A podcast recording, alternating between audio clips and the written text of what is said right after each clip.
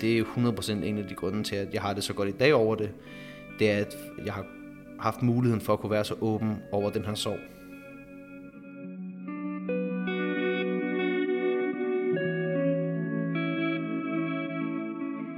Mit navn det er Kasper. Jeg er 21 år gammel.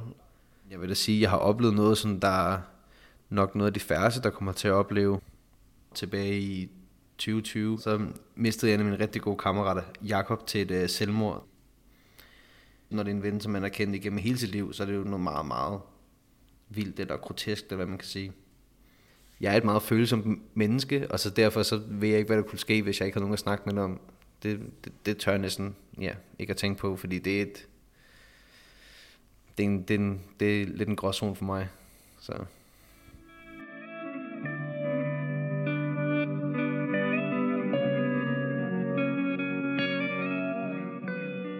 Jeg, jeg, jeg har altid nogen at snakke med om det, fordi jeg har sådan en familie, der er super søde og super åbne, og hvis jeg ringer til dem, så tager de den altid, og det samme med min bror, og jeg har mange venner, som, der, som jeg også godt kan snakke med dybe ting om, om mine problemer og deres problemer. Vi har ligesom altid holdt fast i vores holdt fast i den måde, vi gør tingene på, med at der er ekstra omsorg, ekstra kærlighed. Man skal være åben til at sige lige præcis, hvad man har lyst til. Og hvis man havde lyst til at sige, at han var en dum nar, så, så fik man lov til at sige det. Eller hvis man siger, at man savnede ham allermest i hele verden, så kunne man også sige det. Og hvis man bare havde lyst til at sidde i hjørnet og græde, så kunne man også få lov til det. Altså, der var, der var frie tøjler for at gøre, hvad man havde lyst til. Man skulle bare være en del af fællesskabet. Selvom man måske havde lyst til at sætte sig op på sit værelse og passe sig selv, så skulle man stadig være en del af det, og man skulle være der. Og det var vigtigt, at vi havde hinanden. Og det var vigtigt at få at vide, at vi havde hinanden.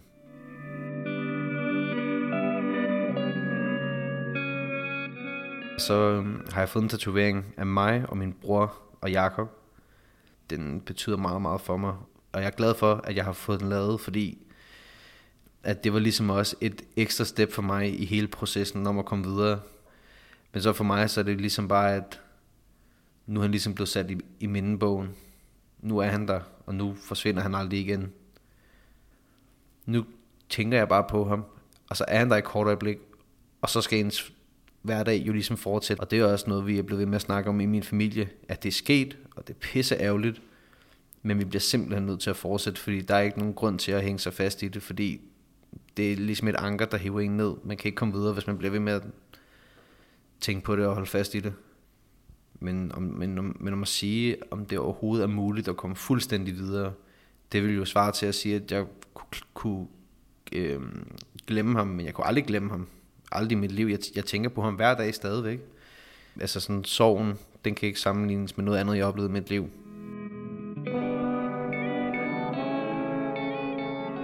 Sorg har lært mig, at familie er det fedeste og bedste i verden.